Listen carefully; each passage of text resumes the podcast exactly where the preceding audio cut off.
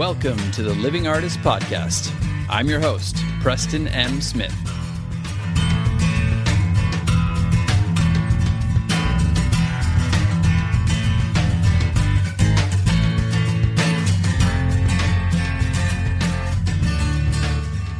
Hey, everybody.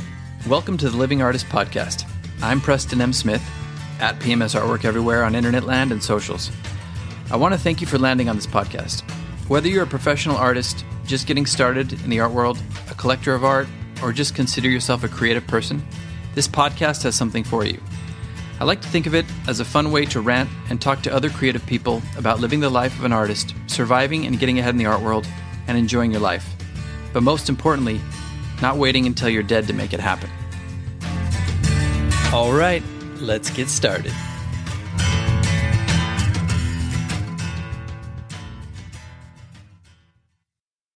This episode is brought to you by Shopify. Whether you're selling a little or a lot, Shopify helps you do your thing, however you cha-ching. From the launch your online shop stage, all the way to the we just hit a million orders stage. No matter what stage you're in, Shopify's there to help you grow. Sign up for a $1 per month trial period at shopify.com slash special offer, all lowercase. That's shopify.com slash special offer. Can you hear me? Yeah. All right, perfect. How you doing, Frank? Oh, good morning, Preston. Good morning to you. We just you you just made the morning. Yes, exactly. we were just talking about that a little bit. It's funny because I know um, when I was waiting tables and doing my art, I used to man when I came home that was my time to create. So and Yeah. and drink too. I would be up till like four, five, six in the morning. Sometimes the sun would come up. But uh, now I've um, ever since I got married, I've switched over to being a morning person. So I get up at like six a.m. now. I'm Yeah, sure. I'm sure good. yours is a little bit because of the pandemic, right?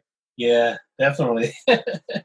So you, when you're working, are you on like a kind of a early schedule? uh, no, it just really depends on uh, what I need to do. Right. Well, that kind of leads me into it, I guess. You are, well, first of all, this is funny, but I've always said your name, Frank Venatus. Is that how you pronounce your last name? Uh, it's Venadas. Venadas. Yeah. Is that right? Yes. Okay. So I screwed it up. Well, anyway. So we've known each other for how many years now has it been? It's been like at More than least, five years. yeah, more than five. Yeah. Um, did we meet at La Luz? I think so. I think so Or too. I think it was a show at in downtown, across the street Oh. from the Hive upstairs. Oh, right. So we did uh, Wisnu Wisnu Labs. Yeah, there we go. But uh, was that a was that a pop up show for uh, Yeah, it was. Brittany. Davis? I think Kendra organized that. Oh, Kendra, Kendra. Cran- Yeah. Okay. Okay. Perfect. Now we're now we're getting back there. Well, um, and then we did, I don't know what two, three, uh, coaster shows together at the La Luz de Jesus. Yes, that's right.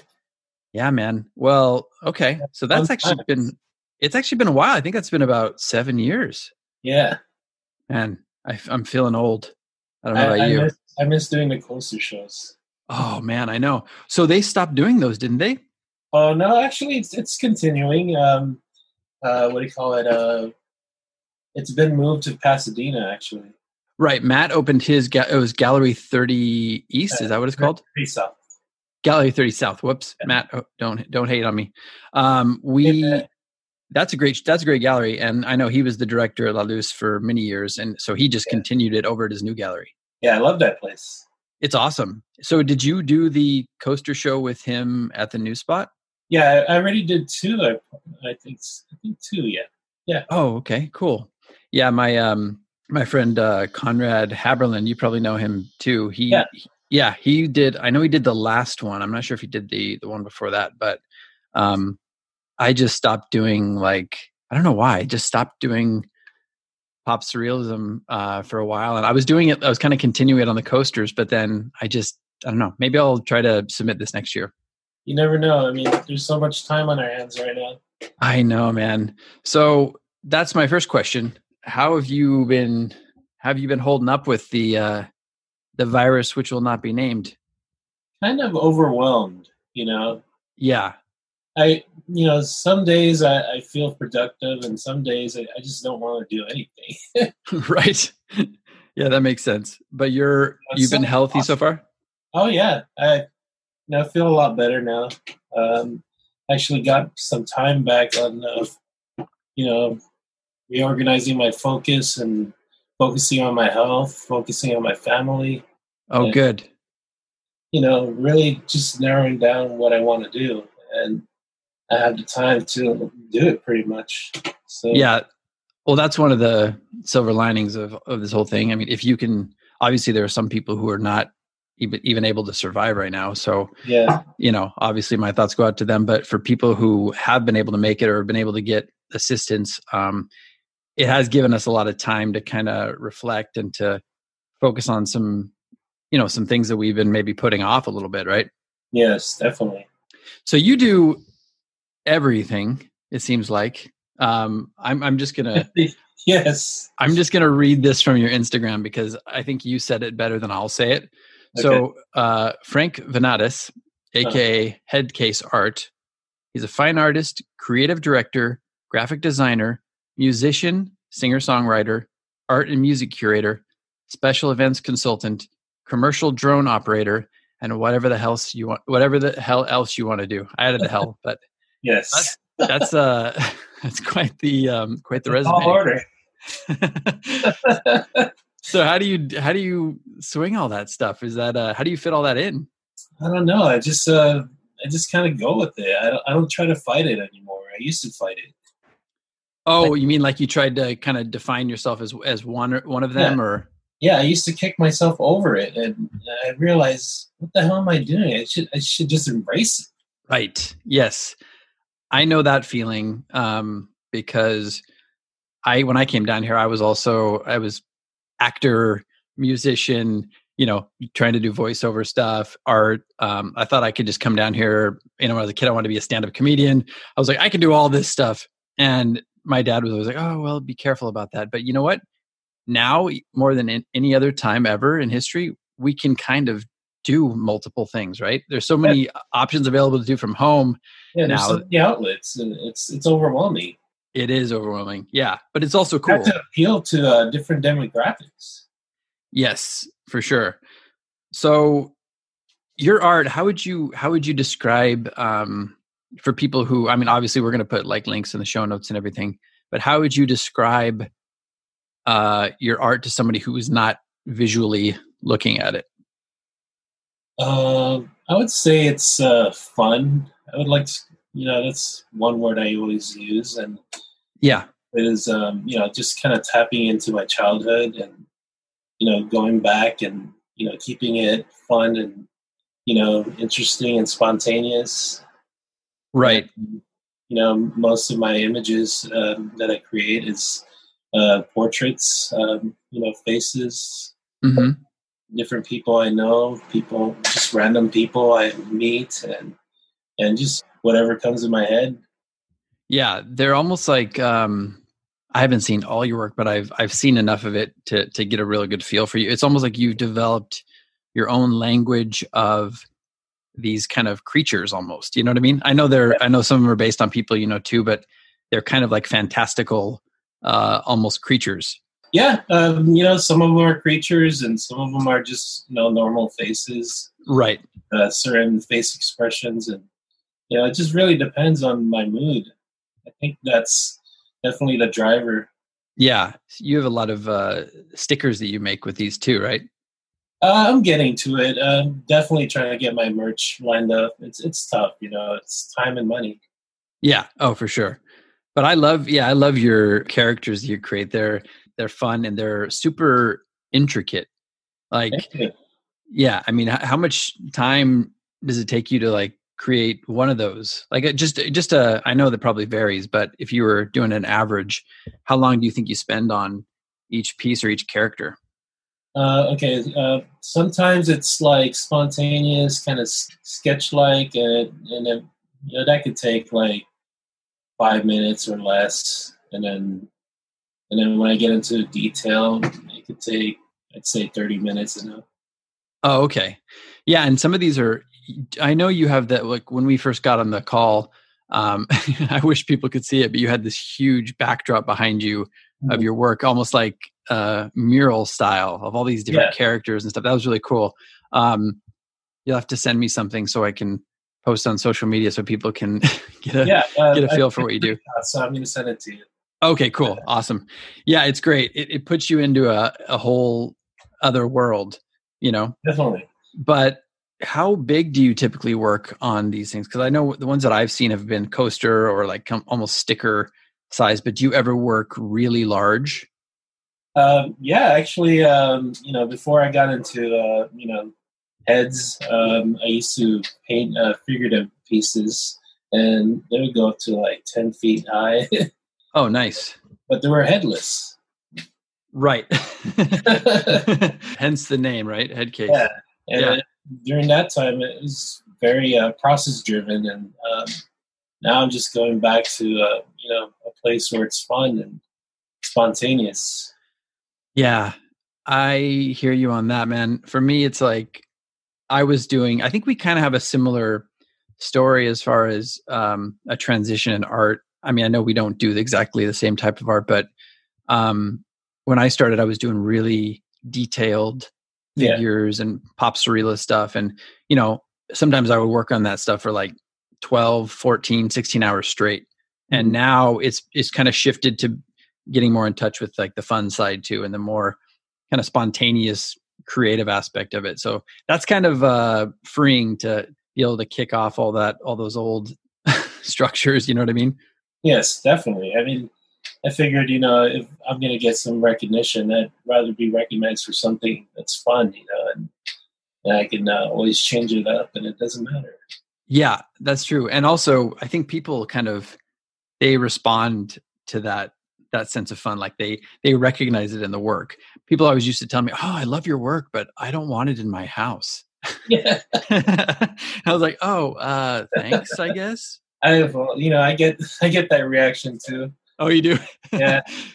Even with your your newer stuff? I think you're doing a lot better than me. no, no.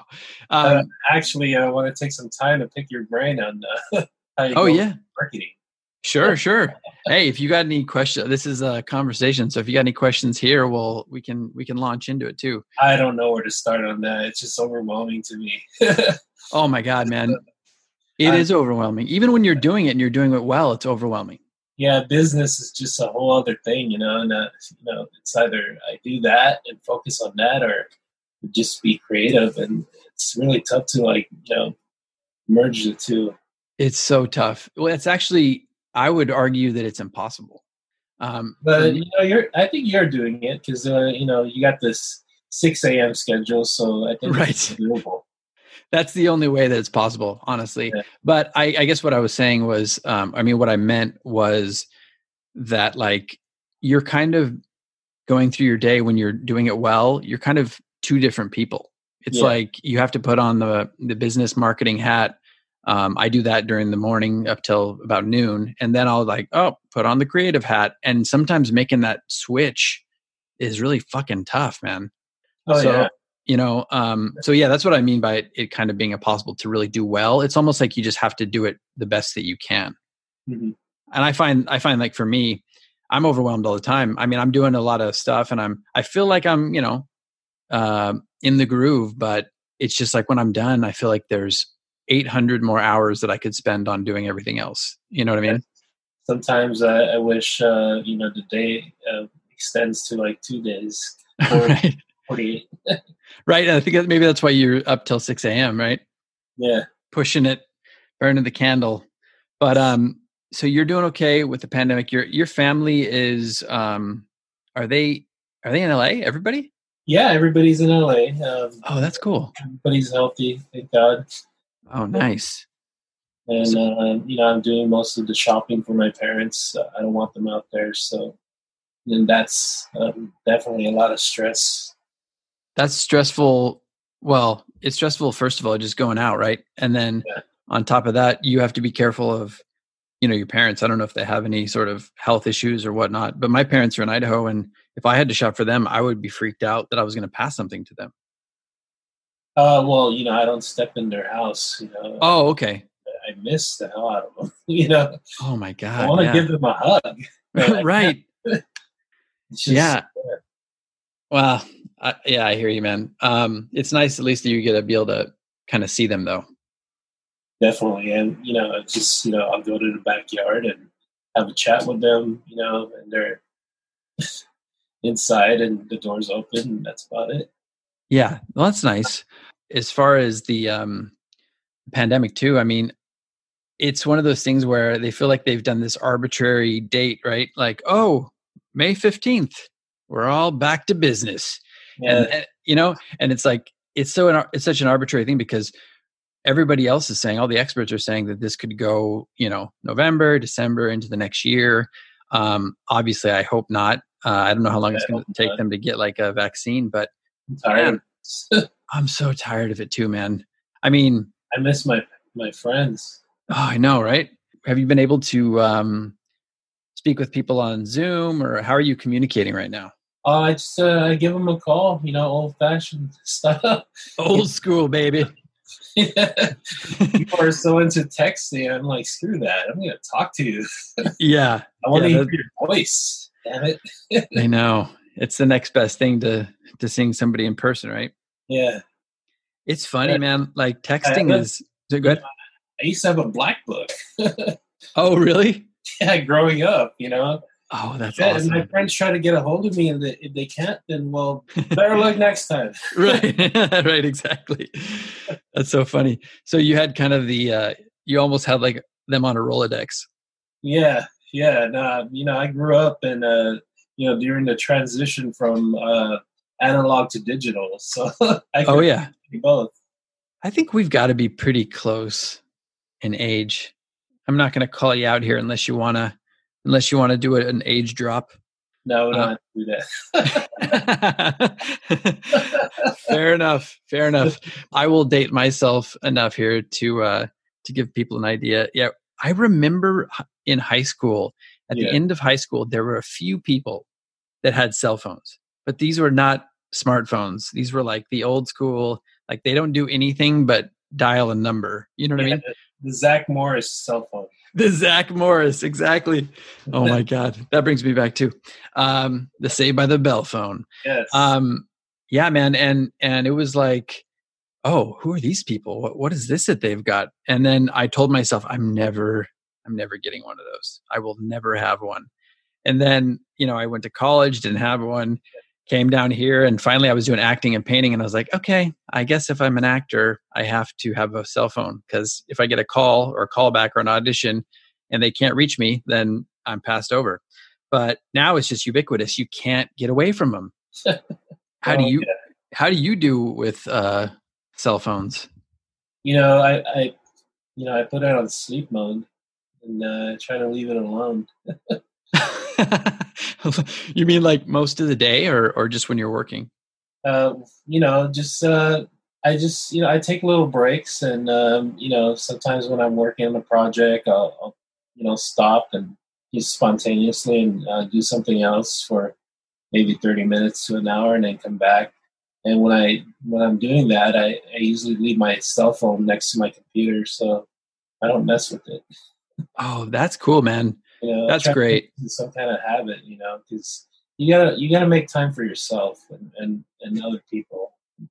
You do. Sometimes And- you know your cell phone just consumes your time, and it's it's not healthy.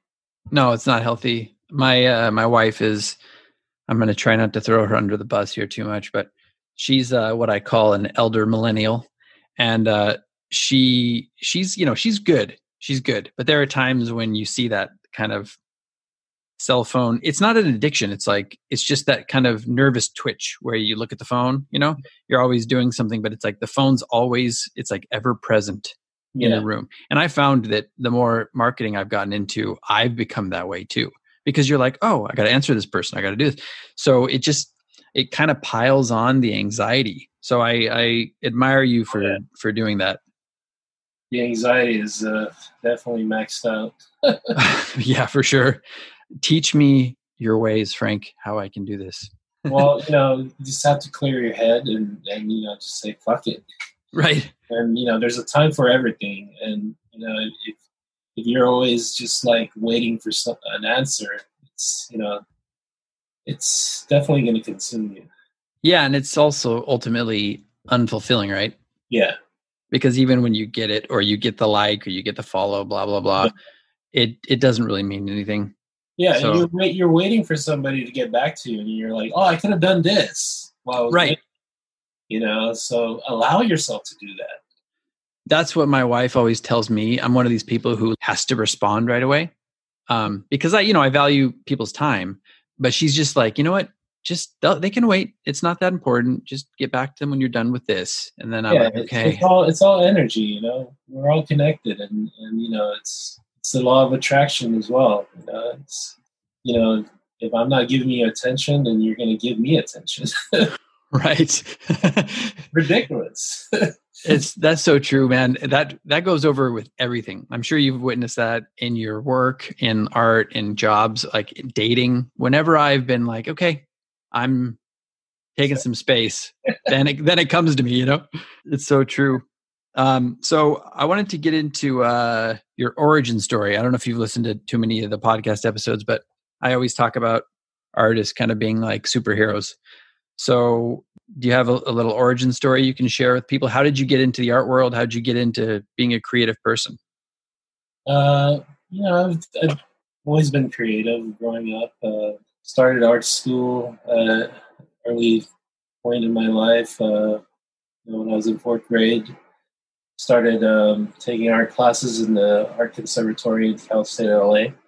Uh huh. Way to high school, and, and then got into college and did some of that and dropped out and opened the gallery. nice. Just uh yeah, it's just Can I pause you for a second? What what gallery did you open? Uh, the Here Gallery. Nice. I, sh- I feel like I should be aware of this. I've seen you write about it, talk about it, but what what was the gallery about? What did what kind of work did you show? Well, it's a DIY gallery. Uh, you know, originally I you know I just wanted to move out from my parents' place and have a studio to do my art and and uh, one thing led to another uh, i had a gallery and it was just i don't know it just happened it's, wow i went with the flow and tried tried my best to uh, manage it had other people come in and help out and you know just uh, grew into something special and uh, and ventured off to like different avenues of it, and it's just so much to talk about. It's uh, I feel like I need to make a documentary or something. I don't know. Oh, you should, man. Do you, if you have any, do you have any old footage or pictures from that era? Oh yeah, there's there's tons of them. I, will send you a link sometime and. Uh, oh, cool. Yeah, you should. I mean, with all your talents, you should definitely turn that into a, a documentary. I actually uh, had a conversation with my friend last night about it, and really thinking about it. It's uh, definitely going to be a positive um, thing that it's that might happen. I don't know. We'll see. Cool, man. Well, if you do it, um, would you do like an online release, or would you have like an opening, a screening party, or something? Uh, I'm not sure yet. Um, I'm at this point where I'm just uh, trying to get uh, different opinions, and you know, I'm already at the place that it's done. I'm like, where can I see it? well, let me know if, if you do I it. Have to, I have to get so many people involved in, in order to get it done. So yeah, I know you. You're friends with Nathan Cartwright, aren't you? Oh yeah, we go way back uh, before the Hive Gallery. Nice. Um, you know, Nathan was curating at the Hangar 1018. Yeah.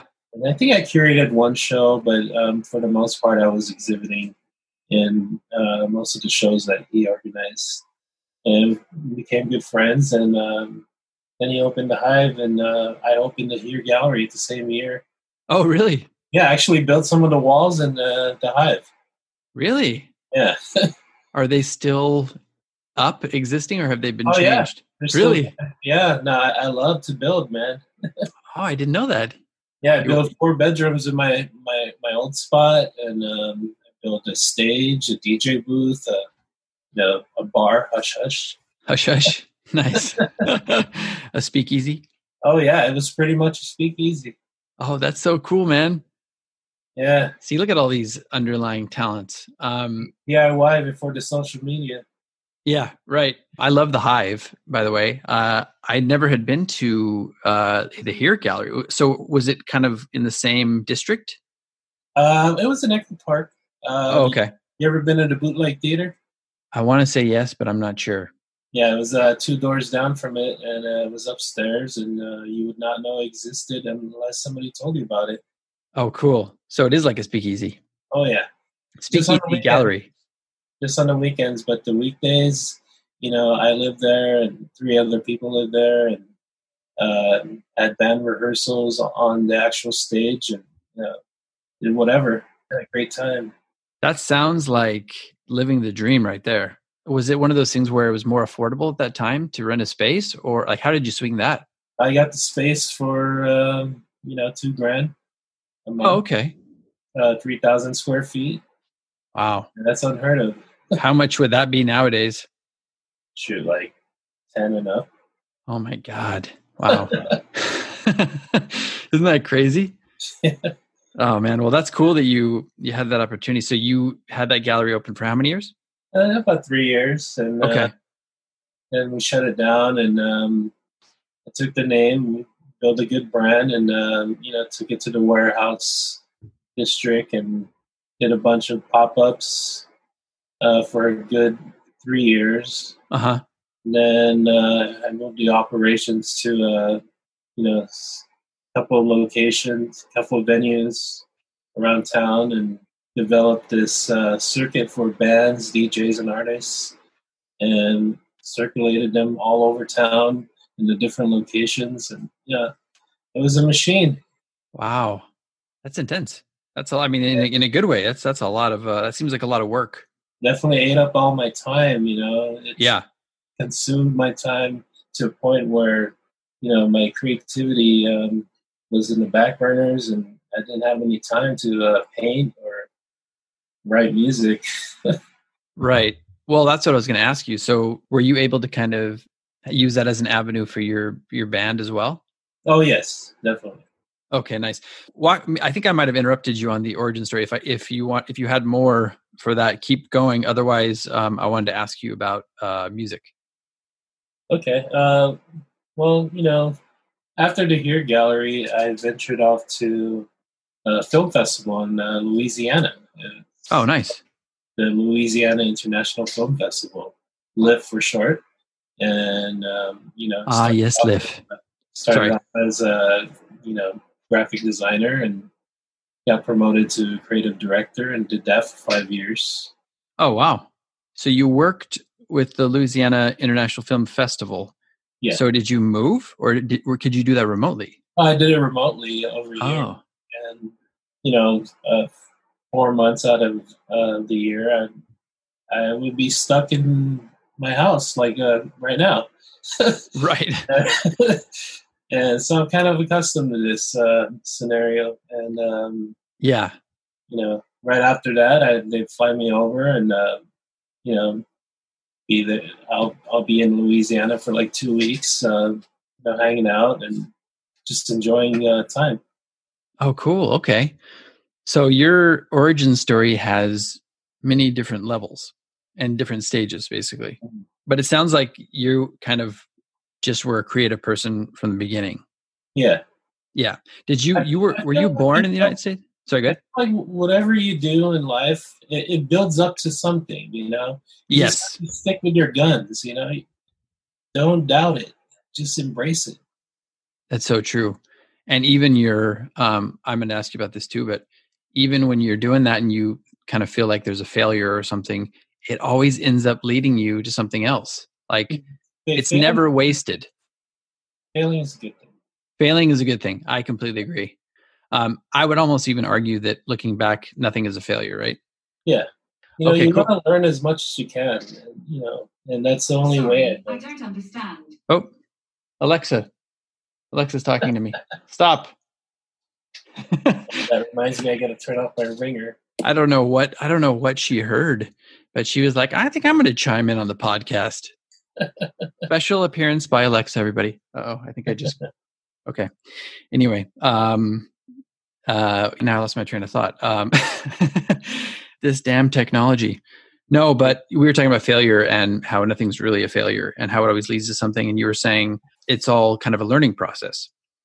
Definitely is. Um, you know, you just have to uh, roll with it and uh, see what happens. Because, um, you know, we choose not to do anything, nothing gets done. That is true. Plain and simple. Yep. I think just kind of action, and I don't mean this in a action, action, action, massive action type way, but just moving forward, having momentum is good. It leads you down the path. Whereas if you're just stagnant and you're, you know, shut off in your room and wondering and dreaming about doing art someday, it's never going to get started. You got to walk the talk, man. That's right. That's what I say. Mm, definitely. Well, you've been doing that in many different ways, which um, leads me to kind of ask you about your your music, your bands. Like, how many bands have you been in at this point? Uh, I started my first band in sixth grade with my little brother, and you know, sixth grade. That's awesome. My mom got me a drum set at sixth grade, and you know, growing up in Highland Park uh, in the '80s and '90s, it was Gangsterville, and oh yeah, kept me away from all that. And I thank my mom every day. You know, that's so cool. So you had a cool mom. She got you a drum set. Oh yeah, she didn't want me out there, you know, messing with gangs. Oh, that's smart. That's really smart. yeah. So you know, shout out to mom. That's yeah, awesome. Definitely. cool. Yeah, my parents, you know, they they put up with all my shenanigans. yeah, that's well, that's their job, putting up with shenanigans. Um, yeah. So sixth grade was your first band. You you're yeah. playing drums. I, I'm imagining you. Were you? Did you have like a basement? Did you have uh, a shed? Where, where are you? Where are you playing drums? A storage shed, you know, and and it wasn't soundproofed, so everything was amplified out there. oh my god! Yeah. Did your neighbors hate you? Yes, and and one of them came and reported uh, us to the police, and then right. my mom was like, "You guys got to take it in the house." yes.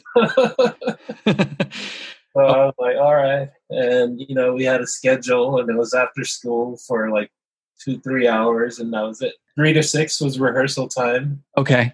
And then, uh, then we could do our homework and, and then go to sleep. Nice. I'm sure that was like a great escape for you. I mean, like for me, it, basketball was that for me, basketball and, um, and drawing. And, yeah. um, and then my friend and I we made movies like my best friend Ryan O'Malley and I as awesome. kids we made movies like honestly I feel like I discovered all these little tricks yeah. even before they were doing them in film just by playing all the time and it just kept days just flew by so I, I completely relate to that man yeah just uh, the feeling of discovery is amazing it is especially when you don't know the process and you just discover it yourself and you're like whoa I could do that yeah, right. yeah. And then it's like, well, what else can I do? Yeah, right. That's exactly how I feel with music. You know, when I write, I, I don't read notes. I just go with my with my feelings and you know and I you know this sounds right. It must be right. Yeah. And you know, I just kind of approach it the way I approach uh, drawing, and and it's really tough because like I'm kind of conflicted with both of them. You know, I can't just pick one of them. Well, maybe you don't need to. Yeah, exactly. So, so I'm at this point now. Okay, well, you know, I just have to pick my my time with with each one, and you know, I find that when I'm kind of like at a good place where I'm I'm on point with everything, I tend to be more on the on the art side and when I'm kind of unstable and things are not going too well, then I, you know, go towards my music because, you know, that in itself is healing. Yes. And Definitely. I think um, recognizing which mediums to use at certain times can be beneficial. Yeah, it's almost like you're you're self-medicating in a healthy way. Yeah. You know, you know, I, I completely agree with that. Um, it can be the most cathartic thing. I was just talking to somebody today on social media who's a writer and writer and an artist, and she discovered that I had done some writing and she read like the opening pages of like my uh, semi autobiographical book that I'd written, and I was like, she said, "Oh, is you can feel the pain in this and how it opens." And I said, "Yeah, honestly, the book saved my life. Like I was at a place where I was I was struggling, I was feeling ill, and I was just kind of wandering the streets of LA in between work and painting, and I was just I kind of felt like I didn't really have a place to go at the time. Yeah. And all of a sudden, this first sentence came into my mind, and I was Mhm. like, "Oh!" And and and I got excited for the first time in I don't know how many months. So I rushed back home and I just started writing. It just was pouring out of me, and dude, it saved my life, honestly. Beautiful, man. That's beautiful. Yeah, but I think I think you're you're right on. I mean, nothing allows you to kind of get out those that angst and that the screaming inside like music, right? Yes, that's why it's very important to have these outlets available for kids. You know. Yeah, Um, that's that's gonna save their life. it will. in so many different ways. It's so true. And of course, you know, not to be political because this is not really a political podcast, but it seems to be one of the first things that's always cut, right? And with Yeah, funding. exactly. Our society's backwards in that way. Yeah, no, I got a bone to pick with all that, but you know, this that's a different that's a different interview. I'll have you, yeah, I'll have you on my my sub podcast, Politics Now. No, no, hell no, I'm never doing that. I don't want to do a pol- Yeah. political podcast. I would want to Yeah, shoot I myself. I don't want to unleash the beast. Yeah, right. No, honestly, how do you how are you dealing with that aspect of it um, right now? For me, my wife and I, we just try to get the news that we can, then we just get out. Do you find yourself um, being consumed by bad news right now, or are you are you balancing it pretty well? I don't even watch the news. Oh, good. Yeah, because all they have to say is uh, it's all negative. Right. Wait a minute. Well, Frank, are you aware there's a pandemic right now? yeah, there is. I, I, you know, don't get me wrong. I watch a little bit of it, but yeah, yeah, yeah. I don't go looking for it. Yes. You know, sometimes before I crash out, you know, I, I get a little notification on Facebook and, and there's something about, you know, the situation. And I'm like, okay, well, what's going on now? Sure. I'll set a time limit for like five, ten minutes and then, then I'll shut it off because you had to do that. That's perfect. I think it's like um, they've set it up almost not unlike social media. The news feeds on your engagement, right? Yeah. And- And, this rabbit hole and it's, it's never ending. Yeah, exactly. And then they give you all this kind of clickbait and these scary, you know, titles that you makes you want to pay attention, and then they keep feeding the beast, and, and pretty soon you're in this like anxiety ridden state. Um, Yeah. No, I, it's it's horrible.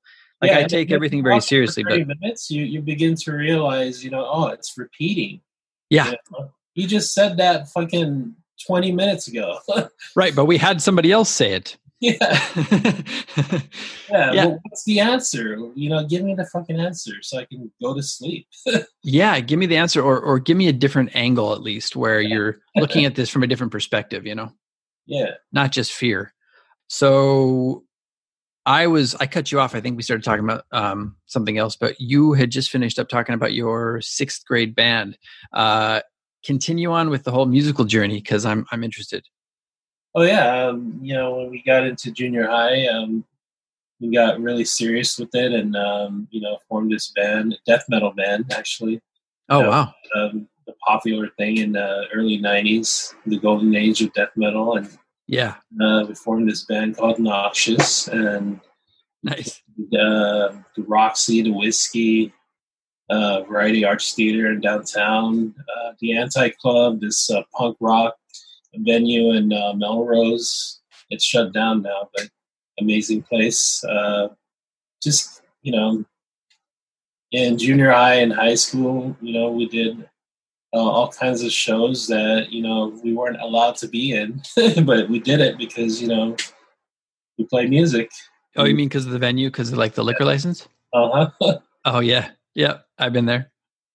and uh, it's such an amazing experience. And uh, all your friends um, want to be your roadie, so it was amazing. Yeah, and then when they get older, they don't. no, but that's cool. So you you were able to use uh, use them and and use that as momentum. Well, man, you got to play all the cool spots. yeah, back then when it was cool. right. Wait, back then when it was cool, when you were cool. When it was cool. Okay, you're like I'm still cool, motherfucker. yeah, those spots are just like you know, I don't know. They they want to exploit the entertainment. It's not fair. Yeah. Well, that seems to be kind of uh, a very common thread with a lot of different genres of of uh, the entertainment industry, right? That's exactly why when when I had the Ear Gallery and I worked with the bands, I always made sure that you know there was there was always that line that I drew. You know, because uh, I never wanted anybody to feel that feeling of being exploited. Yes. Were you doing like primarily? Sorry to go back, but were you doing primarily group shows and stuff? uh, tons of group shows, and uh, you know, I love to curate uh, bands, especially, and you know, it's just one of my favorite things that just happened naturally, and and you know, definitely uh, created a good circuit for bands. Um, I'd, I'd say 2008 to 2013, Yeah. Oh wow. good band circuit. You know, uh, local bands, bands from out of town come in, and you know I would book them in different locations. And you get a an awesome experience, and just you know coming to LA. Cool. So you did uh, that for about five years, and then you have you've had a couple other uh, band iterations, right? You have a current band, yes?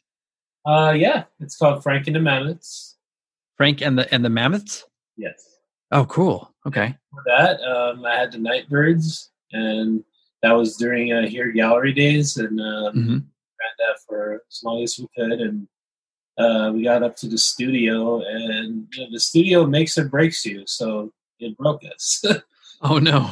Uh, the process is just daunting. So, you know, we never got the album done, and now we have a second um, chance at it, and uh, you know, slightly different lineup, but you know, pretty awesome. And um, we're working up to that recording, and hopefully uh, do some shows once this is uh, all over. Oh, that's awesome. Yeah, we did. Uh, our band did two studio sessions when I was there, and I didn't know you were in a band. oh yeah, I was the lead singer, um, and I, I learned how to play guitar and I played trumpet for a while of this punk ska band. Oh, nice. Yeah, and uh, yeah, so I was a singer for that for about four years, and Yeah. we released a couple albums. Nothing big, but we, I mean, we did a couple things. We played the Warped Tour uh, a couple years. Oh, wow. Yeah, it was pretty awesome. We got to play the Gorge, and um, we went through Boise, which is kind of where my family was living at the time in Idaho. And uh, we played basically like a couple legs of the Warped Tour, not the whole thing. Yeah. But yeah, it was amazing, man. Something Yeah. that some what's good. Spotify. Uh, I don't know if they are. We had a falling out before I left, um, but they continued on. They probably are. They're they're no longer a band, but uh, it's called Ten Minutes Down, Oh. The Andy Warhol thing. Fifteen minutes of fame, ten minutes down. Yeah, Wow. but we the studio was crazy. I mean, it's just it's long hours. You get sick of each other. You know, people sometimes people don't pull their weight. Sometimes that's me. Sometimes that's somebody else. And yeah, it's it's uh, and it's expensive. I don't know if you were doing like old school studio stuff or or were you guys kind of doing your own thing? Um, a little bit of both. You know, time time is money, so you know. Yes. We um you know we did some of uh just uh, tracking at, in the studio and and whatever we need um you know better mics uh we definitely rented out the studio and, Uh huh.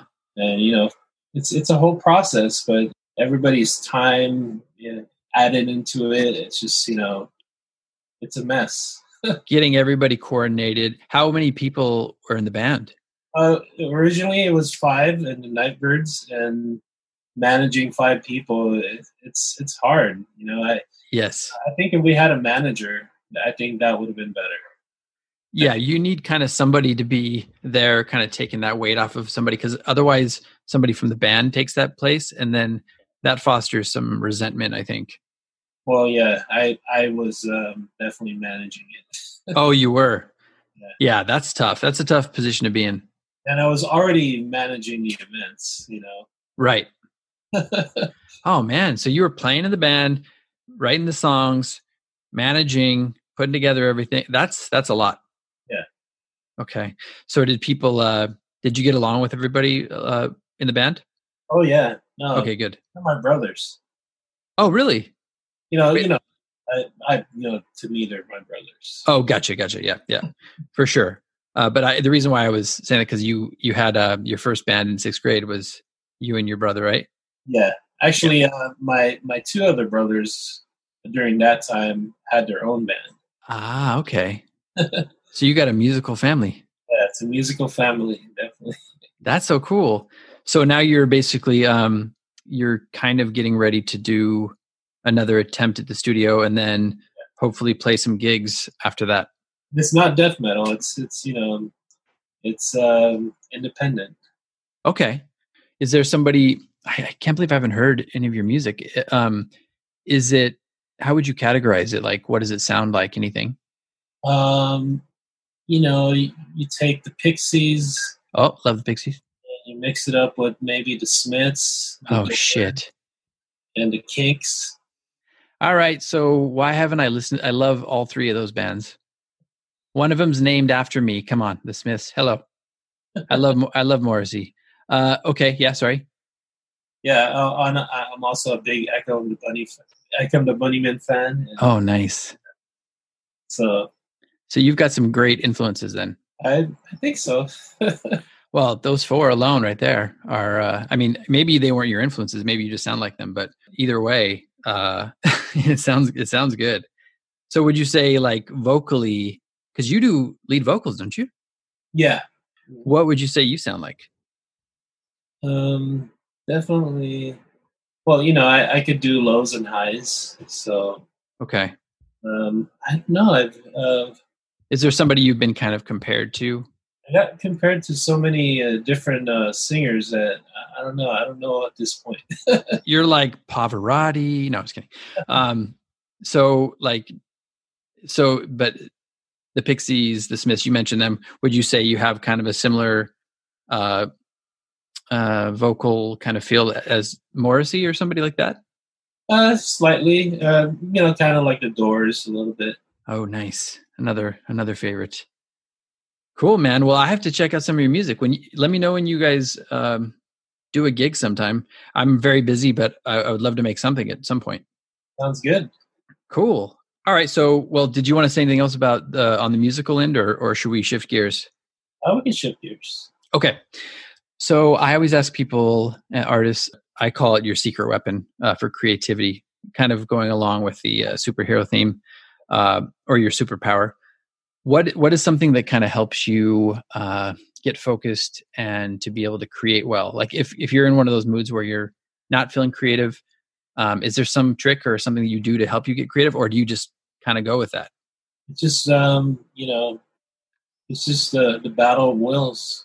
I think um, that goes a long way. You know, you really want it that bad, you gotta you gotta stand by it. And, and um, I know we get sidetracked, but ultimately, if you try to do at least one thing a day that pertains to your goal, I think you're you're you're good.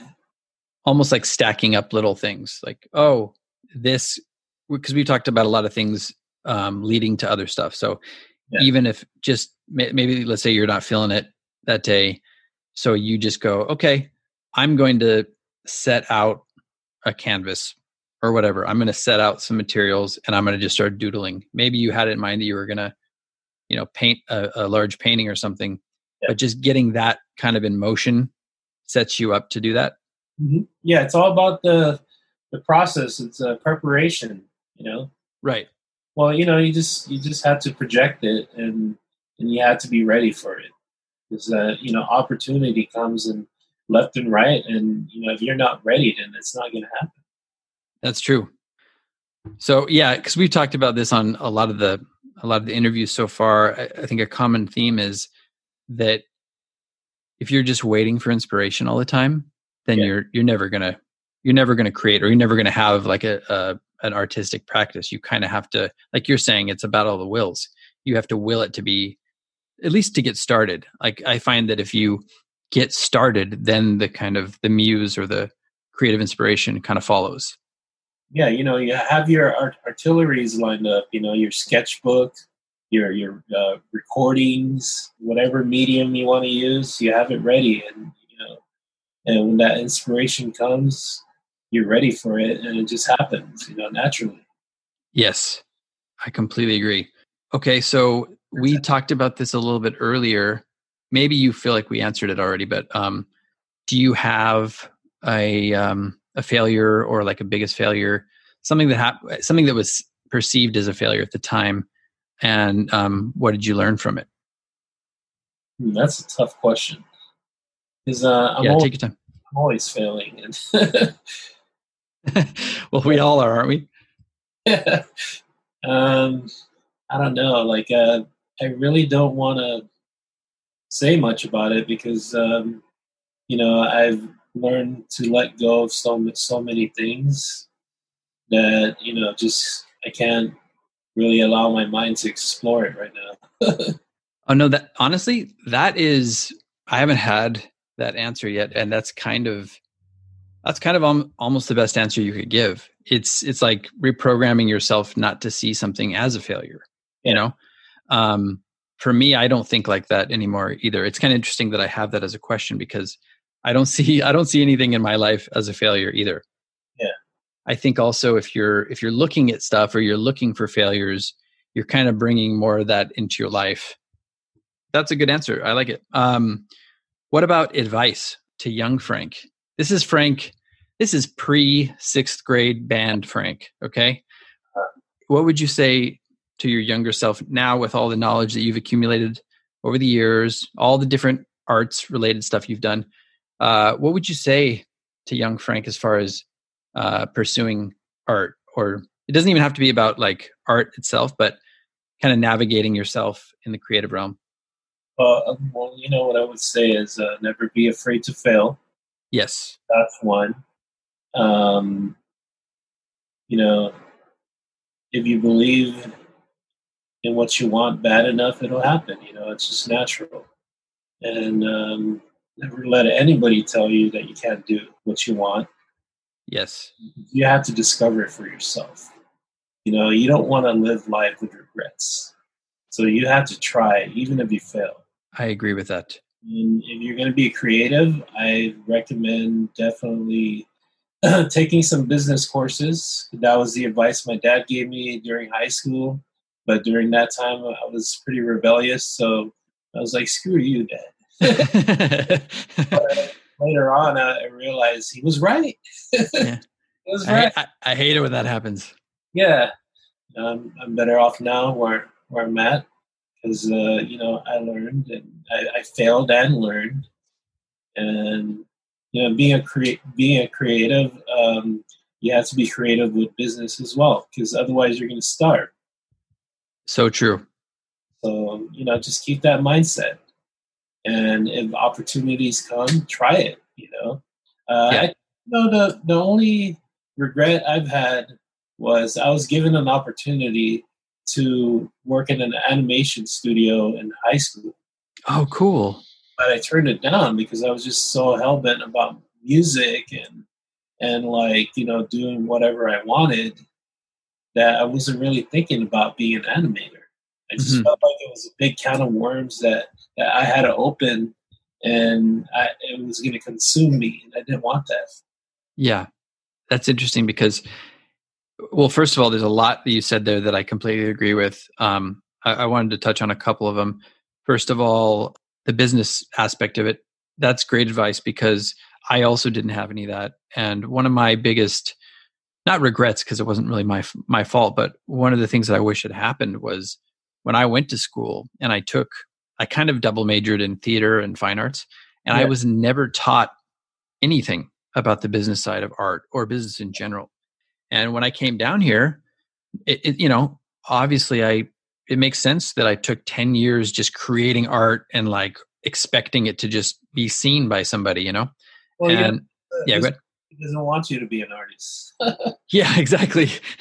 the world's like, we have enough of that. They need you to build something. right.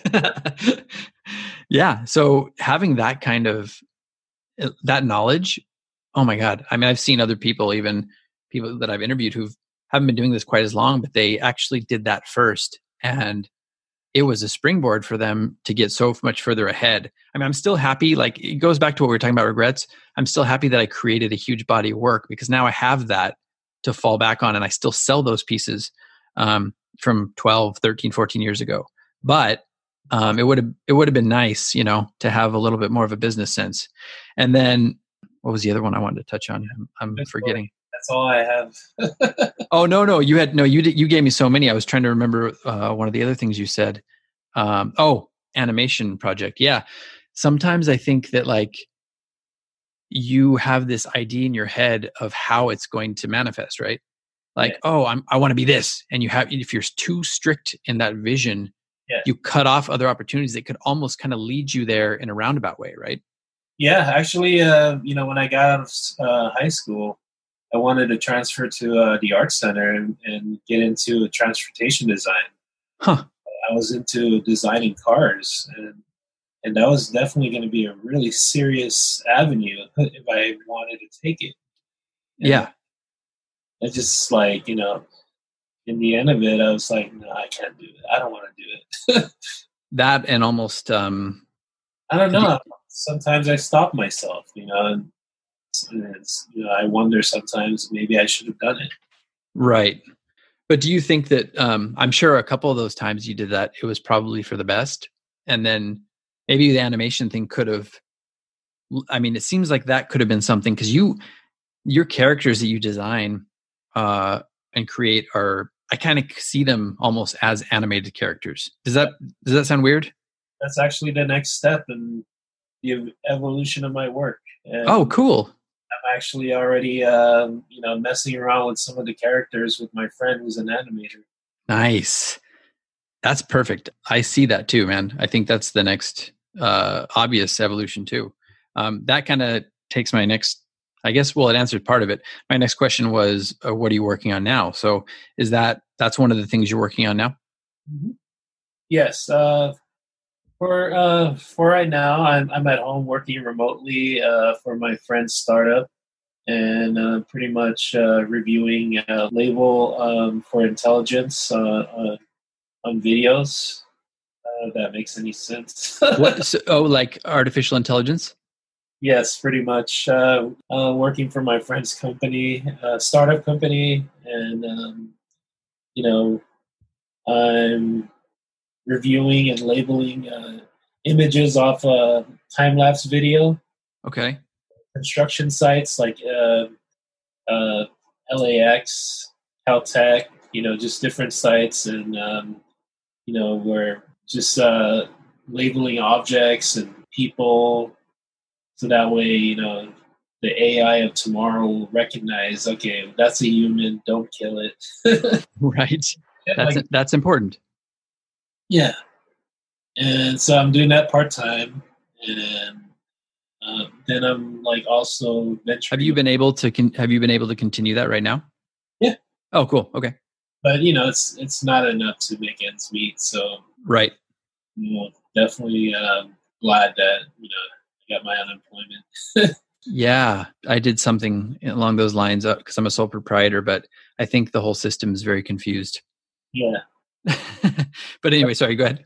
Especially for, uh, especially for independent contractors. Independent contractors, yep, sole proprietors, artists, all that. It's um it's so funny. I, I told my wife this. It's like sometimes the people who who need the most, like I'm not saying I'm very fortunate. I'm I'm still selling work right now. I'm I'm very happy. Uh but in general, sometimes the people who need it most are the artists and creative types. And our government doesn't really see that as a legitimate job, even if you've been making steady income. So that kind of sucks. But anyway, that's a sidetrack. Uh, please continue. You were talking about the, your side gig, and then uh, what else? And I'm also working on the animation thing I mentioned, but you know, it's it's still in the beginning stages. We're still trying to figure out how we're going to approach the animation, and uh, I'm already doing a bunch of storyboard ideas, and and definitely uh, trying to get back into my music, trying to pick up my guitar here and there, and you know, Yeah, songs I, I've left unfinished. And yeah, I'm, I'm so like itching to go to the rehearsal space and just like jam out with my bandmates. Yeah. But I mean, I miss that, and I haven't done it in like over a decade. I can't imagine how you're feeling. it's it sucks. yeah, it definitely does. Well, this thing, the pandemic has hit all creative people pretty hard, but I would almost argue that it's hit musicians the hardest yeah, because you can't. I mean, you have to get to. I mean, you can do, you can write, you can paint, you can do a lot of creative endeavors um, from home. It's a kind of a solitary exercise, but music is not. Well, you know, for musicians, uh, uh, what I recommend is do do a little web concert. You know, Yeah, Like- play all your music. yeah, and some people have been doing that, right? Like I know even Radiohead did something like that. Yeah, that's good. Do it. Yeah, for sure. But but at the same time, then you kind of have to risk getting together with people, right? Well, you know, uh, there's ways to do it. You just have to, you know, be cautious. Sure. Shoot, my drummer is living in the studio right now, and you know, from what he tells me, people are still going to the studio rehearsing. Oh, really? oh, wow. Well, you know, it's it's hard. I mean, you you people who do that for a living, you got to keep working. Um, otherwise, it's almost like death from another angle, right? Yeah. So, oh, okay. I think I have one last question for you here. Um, just kind of following up on or continuing along this path. Where do you see yourself and your work in five years? In five years, hopefully, be a creative director in, in my friend's startup. hmm and um, exhibit some bigger shows in different galleries and um, get some recordings done. Yes. We, uh, you know, get the animation thing going, maybe some side murals, and definitely get all my merch lined up so I could be in Comic Con. And Yeah. Uh, sorry, you, you cut out on the last part. Um, Comic Con and then what? Minecon. Yes, man. I I can see all of that for you. It seems like you're kind of putting all that in motion already. It's a tall order, but that's what it has to be done. Yeah. Well, and it's also the natural progression of what you're doing, right? If you kind of see it through all the way. Um, I I can see it happening. I want to see like first of all, I want to hear, I want to hear what your band's doing. I want to see the animation project, and I want some damn stickers, man. Yeah, definitely. You got to send me your address. I will. I will. After we're done with this, I'll send it to you. Um, and I will post some stuff when I get it on social media because I want people to see it. It's awesome. Um, cool. Now we're kind of wrapping up, but I just wanted to ask you: Is there um, is there anything else that you feel like you want to leave people with right now, or or do you feel pretty good about where we are? uh, definitely hang in there. You know, yes. it's a time for reflection. So, you know, just look back on all your achievements and you know whatever you need, and you know, just to inspire you. And don't forget that you know this is only temporary, and we're gonna get back into it, and um, we're gonna go hard on whatever we want. You know, and and just be ready for it. Yes, and I think we'll we might be even more focused coming out of this, right? Yeah. Because we're all so starved for it. We're like, okay, now I'm going to jump back into it like full throttle. Yeah. Um, well, Yeah. awesome, man. No, thank you so much for that. And um, where can people see your work on the interwebs, on the internets, and on social media? Oh, you can go to uh, Instagram at Headcase Art. I have uh, the link posted for my uh, my band uh, on the paragraph. So Okay, on Instagram. yeah, but there's no music yet, so it's just a it's just a little page to you know be present and um, until A we get, teaser. but Right.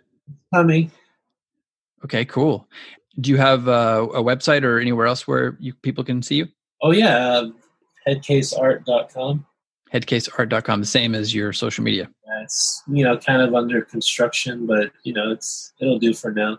I definitely have to get the merch going, you know, like in, in the site because I'm yes. bad at that. So I definitely want to have a conversation with you about that later.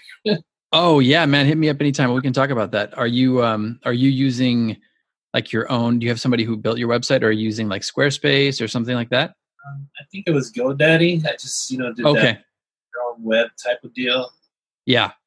I want to get like maybe big cartel like uh, hooked up to it or something so I can sell my merch. Like an e-commerce. Yeah, it's something. You know, I, I got to figure out the avenues of um, you know to sell my work. But yeah, definitely. Let's talk about it. Um, you know, I'm around. We got time, so yeah, hit me up, and um, that's definitely something that uh, it would be cool even to talk about for people too, because I know a lot of people are struggling with that. But maybe we can have the conversation privately, and I can I can kind of put some of it into a, another podcast. Man, you're you're ahead of the game. Thanks, man.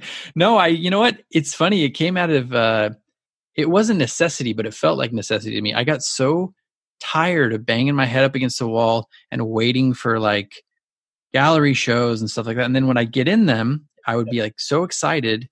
And yeah. then, you know, maybe you sell a piece here and there, but it was just like not sustainable. So I, I just kind of got so tired of it. I was like, I'm going to cut out the middleman here and I'm yeah. going to start selling my work. You and the infomercial or something. Welcome to the PMS Artwork infomercial. Or thirty nine ninety nine. I can give you my secret. hey, maybe you could put that together for me. There we go. That would be funny, man. But the irony about the whole thing is like once I started doing that well, it, I felt like it took some of the pressure off the galleries too, and and then both of them started flowing much easier. Does that make sense? Yeah. so anyway, well, we'll get you going on that. But hey, man, I really appreciate you coming on the show, and um, I, I I look forward to getting this out so people can check out more of your work. Sounds good, man. Awesome. Well, uh, if we if we want to at some point, let's do a round two. I'm good with that. Okay, cool. Well, uh, it was good talking to you, man. It's been too long. All right, good talking to you too, man. Stay safe and um, you know get some shit done. For sure, you too, man. All right, talk soon. Yeah. All right, later.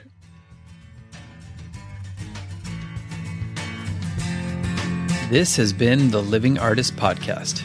Thank you so much for listening. I just want you to know that I appreciate you being here and I'm grateful to be in your ears. Your art and creative life on this planet is meaningful, so thank you for sharing it with me. If you like this podcast, whatever platform you're listening to it on, please subscribe and share it with your friends. You can also leave me a positive review to show your support. This helps me to reach more people with the algorithmic magic and keep the show going strong. If you want to see more of what I do and check out the art that I create, you can visit my website at www.pmsartwork.com or follow me on social media everywhere at PMS Artwork. That's it for now. See you back here next time.